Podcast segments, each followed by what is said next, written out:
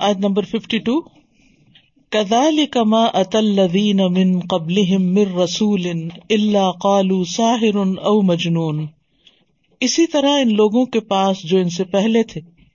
کوئی رسول نہیں آیا، مگر انہوں نے کہا، یہ جادوگر ہے یا دیوانہ ہے؟ یعنی ان جھٹلانے والوں سے پہلے جو رسول اللہ صلی اللہ علیہ وسلم کو جھٹلا رہے ہیں. ان سے پہلے جتنے بھی رسول آئے ہیں، تو لوگوں نے ان کو یہی خطابات دیے جو آج یہ آپ کو دے رہے ہیں۔ اللہ قالو ساحر او مجنون۔ کہ ساحر ہے یا مجنون ہے۔ تو گویا یہ القابات ہر دائی اللہ کو سننے پڑے۔ یعنی اپنی تاثیر اور اپنے بیان اور اپنی فساحت اور بلاغت کے اعتبار سے جادوگر ہیں۔ کیونکہ بعض اوقات انسان کا جو کلام ہوتا ہے، جادو بھی آپ دیکھیں تو کلام ہی ہوتا ہے۔ تو بعض اوقات انسان کا جو کلام ہوتا ہے وہ دلوں پر جب اثر کر جاتا ہے تو لوگ اس کو جادو سے تعبیر کرنے لگتے ہیں۔ یا پھر مجنون کے اپنے معاملات کے اعتبار سے کہ لوگ انہیں تکلیفیں دیتے ہیں اور یہ واپس پلٹ کر ویسے جواب بھی نہیں دیتے۔ اتواس بھی کیا انہوں نے آپس میں کوئی سمجھوتا کر رکھا ہے؟ ایک دوسرے کو کوئی وسیعت کر رکھی ہے؟ یعنی اگلوں اور پچھلوں نے کیا آپس میں کوئی ملی بگت کی؟ کیا پہلے لوگ جاتے ہوئے عذاب آنے سے پہلے پیچھے والوں کو یہ کہہ کر گئے تھے کہ تم پیغمبروں کو ساحر یا مجنون کہنا؟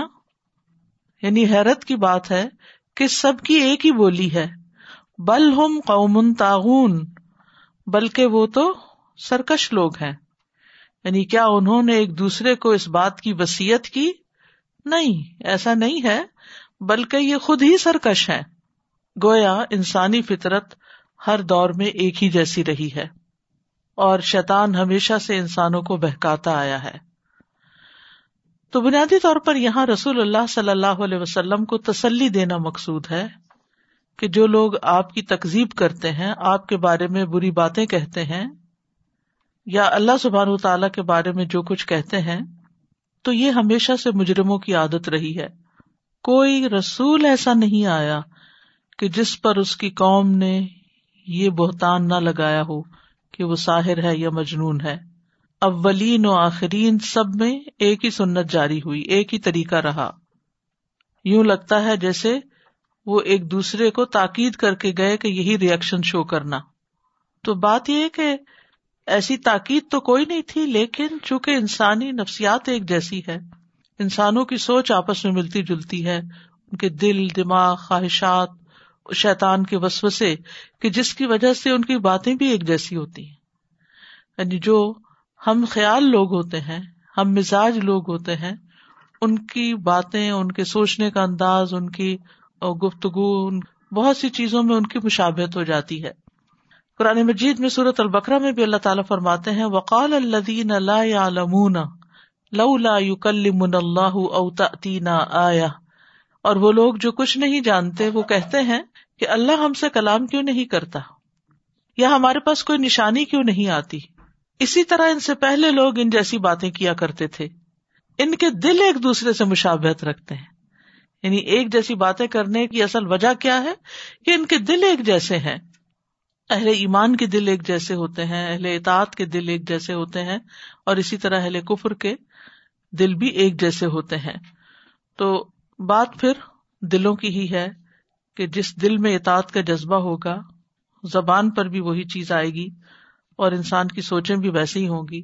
اور اگر دل کے اندر کوئی اللہ اور اس کے رسول کے خلاف نفرت ہے یا بگز ہے یا غم و غصہ ہے، تو پھر زبان پہ باتیں بھی وہی ہوں گی۔ اس پر نبی صلی اللہ علیہ وسلم کو کہا جا رہا ہے کہ فتح عنہم، آپ ان سے راز برتیے۔ فما ان تب معلوم آپ پر کوئی ملامت نہیں، کیونکہ آپ نے تو اپنا فرض پورا کر دیا۔ انا کا بلخت رسالہ آپ نے تو رسالت کا حق ادا کر دیا۔ اس لیے آپ کو کوئی ملامت نہیں کرے گا۔ آپ نے پیغام پہنچایا، امانت ادا کر دی، خود ثابت قدمی کا مظاہرہ کیا، اپنے ساتھیوں کو بھی ثابت قدمی کی تلقین کی، لوگوں کی ایزا رسانی پر صبر کیا۔ تو اس لیے آپ اب ان کے پیچھے اپنے آپ کو ہلاک نہ کریں کہ اگر ان کی پکڑ ہوتی ہے تو کہیں آپ سے نہ پوچھا جائے کہ یہ لوگ کیوں نہیں ایمان لائے۔ فضکر انما انت مذکر لستا علیہم بے مسیطر تو فتح اللہ عنہم میں یہ بات بھی آتی ہے کہ آپ ان کی باتوں کو کوئی اہمیت نہ دیں، ان کے الفاظ کو اپنے دل پہ نہ لیں، نہ ان کا کوئی جواب دیں، بلکہ ان کی باتوں کا آپ پر کوئی اثر ہی نہیں ہونا چاہیے۔ کیونکہ یہ تو اگلوں پچھلوں کی یہی باتیں رہی، ہمیشہ سے یہی ہوتا رہا ہے۔ اب آپ دیکھیے کہ صرف اس دور میں نہیں، آج بھی جو شخص دین پر عمل کرنا چاہتا ہے، تو اس کو طرح طرح کے القابات دیے جاتے ہیں۔ اور اگر کوئی تبلیغ کرتا ہے، تو اس کے لیے بھی وہی الفاظ استعمال کیے جاتے ہیں۔ تو یہ ہر دور میں ہوتا چلا ہے۔ تو جو شخص دین پر چلنا چاہے، اسے باتوں کی پرواہ نہیں کرنی چاہیے۔ اگر دیکھا جائے تو غم اور پریشانی اور دل کے بوجھل پن کی ایک بڑی وجہ لوگوں کی باتیں ہوتی ہیں۔ لوگوں کے رویے ہوتے ہیں۔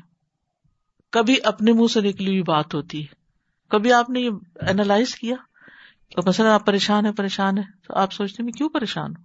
پھر آپ اس کو اینالائز کرنے لگتے تو پھر آپ کو یاد ہے اچھا، فلاں نے مجھے فلاں موقع پہ یہ بات کہی تھی، تو وہ میرے دل سے نہیں جا رہی۔ فلاں نے مجھے یہ ایٹیٹیوڈ دکھایا تھا۔ تو اس کا بوجھ ہے میرے اوپر۔ اور ایسی چیزوں میں بازو کا شیطان اتنا الجھا دیتا ہے انسان کو، اتنا گھیرا ڈال دیتا ہے کہ جس کی وجہ سے انسان کی پروڈکٹیوٹی ماری جاتی ہے۔ وہ کچھ کرنے کے قابل نہیں ہوتا۔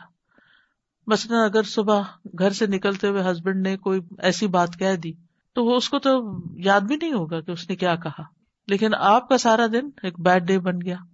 لیکن اگر انسان اپنے برین کو ٹرین کرے کہ مجھے کسی کے الفاظ کو دل پہ نہیں لینا اور مجھے اس کی پرواہ نہیں کرنی، تو اللہ تعالیٰ توفیق بھی دیتا ہے۔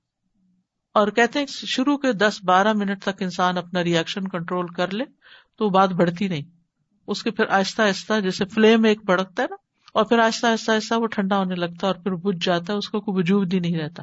کہاں وہ جلنے جلانے والا تھا اور کہاں وہ ختم ہو گیا، آپ بات ہی بھول گئے۔ اسی طرح دین کا معاملہ ہو یا دنیا کا معاملہ، کوئی جگہ ایسی نہیں ہوتی کہ جہاں لوگ آپ کو اسپیئر کر دیں، چھوڑ دیں۔ آپ اچھا کریں، تب آپ کے اوپر کوئی نہ کوئی کمنٹ کریں گے، آپ برا کریں، تب کریں گے۔ یعنی اپنے آپ کو لوگوں کی باتوں کی وجہ سے مزریبل نہیں بنا لیں۔ حل کیا ہے؟ فتح اللہ عنہم۔ آپ ان سے اعراض برتیں پرواہ نہ کریں۔ ان کی کئی باتوں میں اپنے آپ کو مشغول نہ کریں۔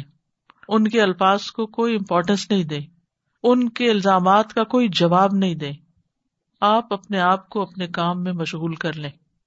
اور حقیقت یہ ہے کہ جب انسان اپنے کام میں لگ جاتا ہے، تو اس کا ایسا دھیان بٹتا ہے کہ اس کو یاد بھی نہیں ہوتا کہ اس نے کس کو کیا کہا۔ سب سے زیادہ پریشان وہ لوگ رہتے ہیں جو سب سے زیادہ فارغ ہوتے ہیں۔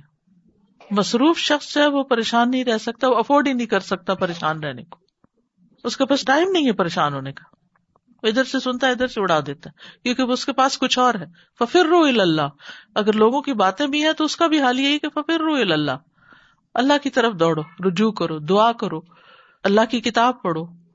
اور پھر یہ ہے کہ یہ تو لوگوں کی بات ہے نا۔ فوان تبھی معلوم آپ پر کوئی ملامت نہیں۔ آپ کو نہیں پوچھا جائے گا۔ آپ کیوں اتنا دل پہ لے رہے ہیں؟ اللہ آپ سے ناراض نہیں ہے۔ آپ کا کوئی حساب نہیں ہوگا۔ تو جب اللہ راضی ہے تو پھر آپ کو پریشان ہونے کی ضرورت ہی نہیں ہے۔ اپنے معاملات اللہ کے سپرد کیجیے اور آپ کا کام ہے پہنچا دینا۔ آپ نے پہنچا دیا، آپ کا فرض پورا ہو گیا۔ وزکر کرنے کا کام کیجیے اور نصیحت کرتے رہیے۔ فن ذکر تنف المنین کیونکہ نصیحت مومنوں کو فائدہ دیتی ہے۔ یعنی نصیحت سے مومنوں کو فائدہ ہوتا ہے۔ مومن کے دل کو اطمینان ہوتا ہے، مومن کھلے دل سے نصیحت قبول کرتا ہے۔ مومن نصیحت سن کے خوش ہوتا ہے۔ اس کا طرز عمل بدل جاتا ہے۔ قرآن مجید میں مومنوں کے اس طرز عمل کے بارے میں آتا ہے سورت الفرقان میں ولدین اذا ذکروا بآیات ربهم لم یخروا علیہا سم و امیانا اور وہ کہ جب انہیں ان کے رب کی آیات کے ساتھ نصیحت کی جائے، تو ان پر بہرے اور اندھے ہو کر نہیں گرتے۔ بلکہ وہ پورے شرح صدر کے ساتھ اس کو قبول کرتے ہیں۔ جب ایمان میں کمی ہوتی ہے تو نصیحت قبول کرنے میں رکاوٹ پیدا ہو جاتی ہے۔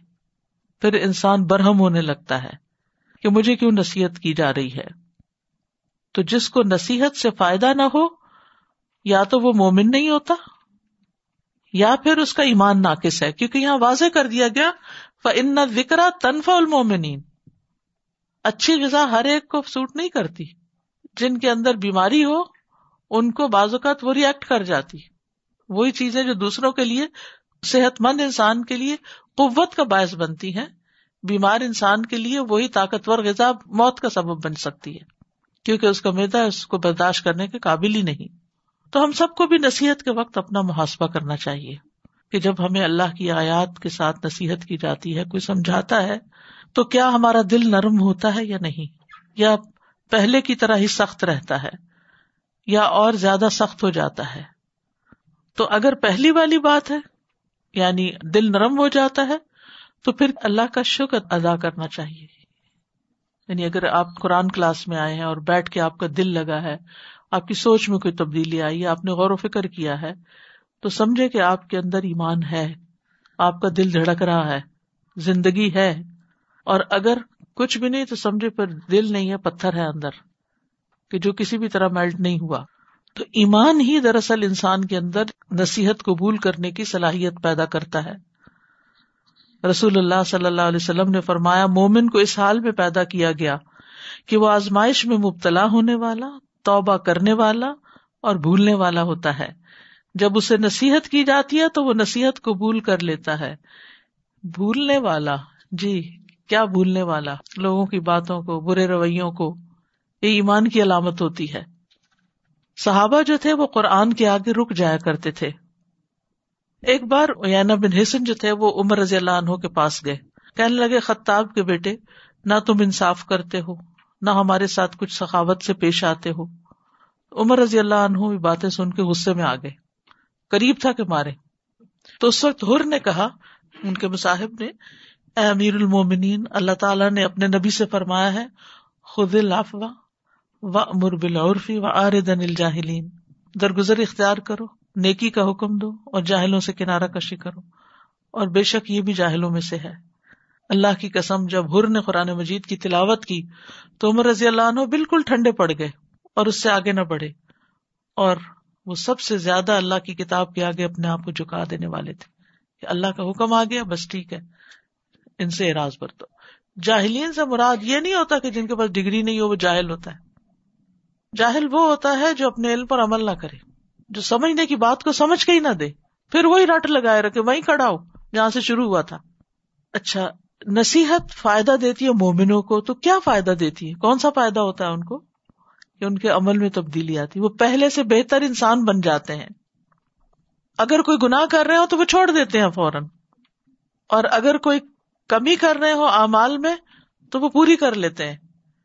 جیسے ابو بکر رضی اللہ عنہ کو جب پتا چلا کہ مستا بن اساسا جو ان کے رشتے دار تھے، جن کا وظیفہ وہ دیتے تھے ہر ماہ انہوں نے حضرت عائشہ پہ تہمت لگائی ہے، تو انہوں نے قسم کھا لی کہ اللہ کی قسم مستا کو کبھی خرچ نہیں دوں گا۔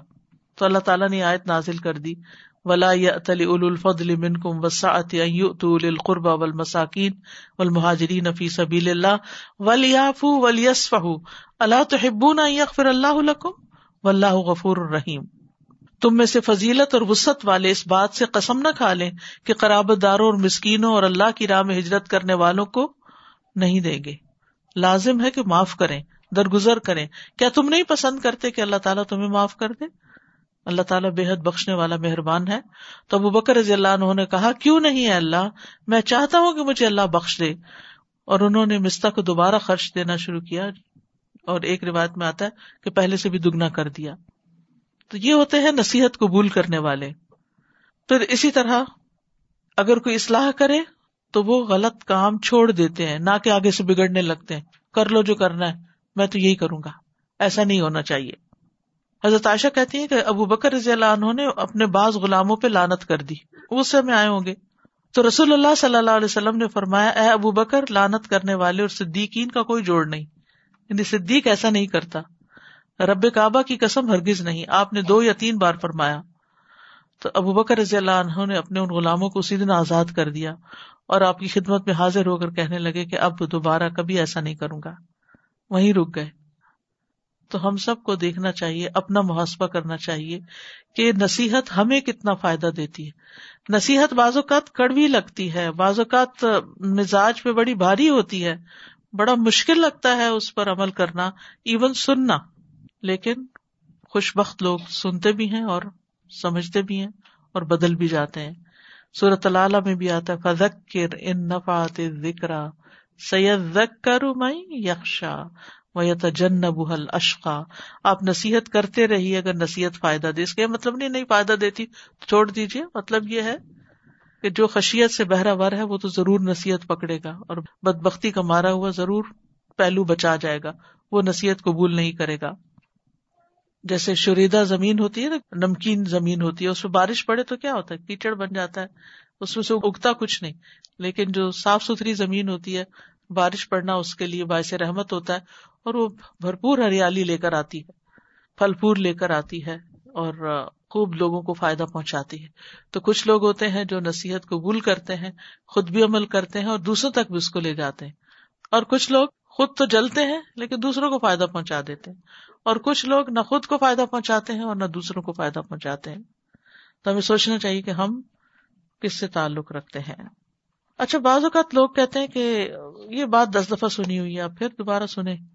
یہ سپارہ تو پہلے بھی پڑا ہوا یہ آئے تو ہمیں زبانی آتی ہیں۔ بات ساری یہ نہیں ہے کہ آپ کو آتا کیا اور کیا نہیں۔ بات یہ کہ بعض اوقات کسی ایسے اینگل سے بات آتی ہے کہ انسان جو دس دفعہ سن کے نہیں عمل کیا ہوتا تو گیارہویں دفعہ سن کے عمل ہو جاتا ہے۔ تو نصیحت یاد دہانی کو کہتے ہیں۔ یعنی جو پہلے سے آپ کو پتا ہے، نصیحت کا مطلب یہی ہے کہ جو پہلے سے آپ کو پتا ہے، اس کی آپ کو وکرا یاد دہانی کرا دی جائے۔ اب مثلاً آپ دیکھیے قرآن کے مزاج کو۔ اللہ کی توحید کتنی بار بیان ہوئی ہے؟ کتنی بار؟ بار بار والدین سے اس نے سلوک، کئی بار پچھلی قوموں کے واقعات، بار بار۔ تو یہ سب کیا ہے؟ یہ انذار اور نصیحت ہی کے لیے تو ہے، یا دہانی ہی تو ہے۔ تو ایک بات کئی بار سن لینے میں حرج نہیں۔ لیکن عموماً لوگ اس کو قبول نہیں کرتے، کیونکہ اس کے لیے بھی بصیرت چاہیے ہوتی ہے، ایمان چاہیے ہوتا ہے۔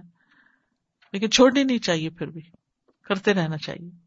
كذلك ما أتى الذين من قبلهم من رسول إلا قالوا إلا قالوا ساحر أو مجنون. أتواصوا به؟ بل هم قوم طاغون.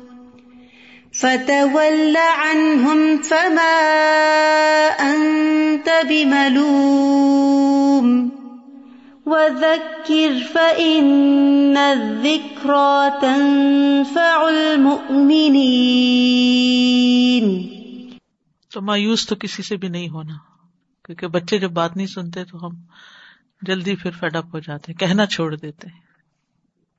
سازا میں نصیحت کے حوالے سے سوچ رہی تھی کہ دنیا کی ضرورت کی کتنی ساری چیزیں ایسی ہیں جن کو ہم بار بار لیتے ہیں اور وہ کبھی ہماری ضرورت نہیں بھی ہوتی لیکن پھر بھی ہم اس کو لے رہے ہوتے ہیں۔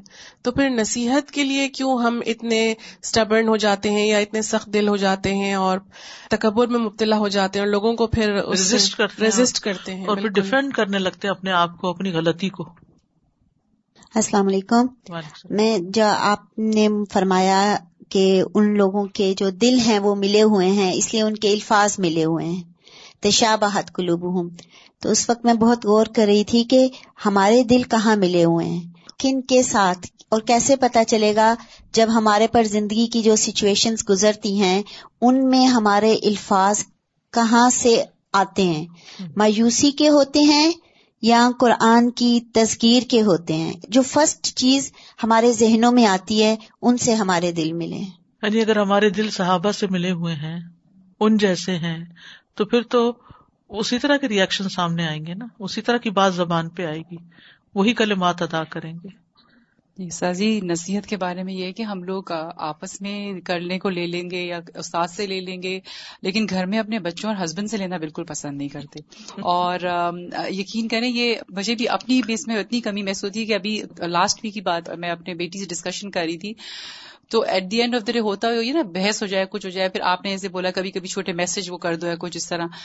تو پھر اس نے مجھے جو وہ بات کہنا چاہ رہی تھی، اس کا پرنٹ آؤٹ لا کے دیا کہ جس کالر کی وہ بات تھی اور جو جو بات تھی سو پرنٹ آؤٹ کو۔ تو the thing is because I was not listening to her اگر میں اس کی بات سنتی صحیح طریقے سے بیٹھ گئے تو مجھے پرنٹ آؤٹ نہیں لا کے دیتی وہ۔ کہتی، ماما you know what I am just going to give you something and please you have to promise me that you going to read it and then we'll talk تو بات وہی ہے کہ پھر مجھے اپنے اوپر خود ہی احساس ہوا کہ واقعی یہ جو بچوں سے بات سننے والی نہ عادت ہے نا، میاں کی بھی کبھی کبھی سن لیں گے کہ ان کا درجہ اوپر یاد آتی ہے یاد حالانکہ دل نہیں چاہ رہا ہوتا درجے کا یاد آتا ہے۔ نہیں آنےسٹی ہے والی بات آ جاتی ہے تو انسان کا۔ لیکن بچوں سے سننے کی ہماری عادت بہت وہ ہے کہ ہم نہیں، اور وہ اس میں، اس کی ہمیں، مجھے لگتا ہے، بہت اصلاح کی ضرورت بالکل۔ جبکہ کامیابی کا انحصار اس پر ہے وہ تباس و بالحق و تباس و بالصبر۔ کیونکہ ضروری نہیں ہوتا کہ ہمیشہ ہمارا ہی نقطہ نظر درست ہو۔ کسی اور کا بھی ہو سکتا ہے۔ استاذہ، مجھے نصیحت کے بارے میں اس طرح لگا کہ جیسے انسان دیکھتا ہے کہ نصیحت کرنے والا بھی ہے، جے اس کا اپنا عمل کتنا ہے۔ جب وہ یہ دیکھتا ہے کہ اس کا اپنا عمل تو کوئی نہیں ہے اور وہ دوسروں کو ہی نصیحت کرتے جا رہا ہے، تو اس سے بھی انسان پھر نصیحت نہیں پکڑتا، بلکہ اس کا جو دل اس سے ہوتا ہے کہ دین والے جو ہے کرتے ہی ایسے ہیں۔ یا پھر اس طرح بھی ہے استاذہ کے جیسے آپ مسجد میں جاتے ہیں تو تبلیغ والے ہیں تو وہ بھی کیا کرتے ہیں کہ اگر انسان کو کام بھی ہے تو وہ پکڑ کے کھڑے ہو جاتے ہیں نصیحت کرنے کے لیے۔ حالانکہ وہ بےچارے کہہ بھی رہے ہیں کہ میرے جاب کا ٹائم ہے یہ ہے۔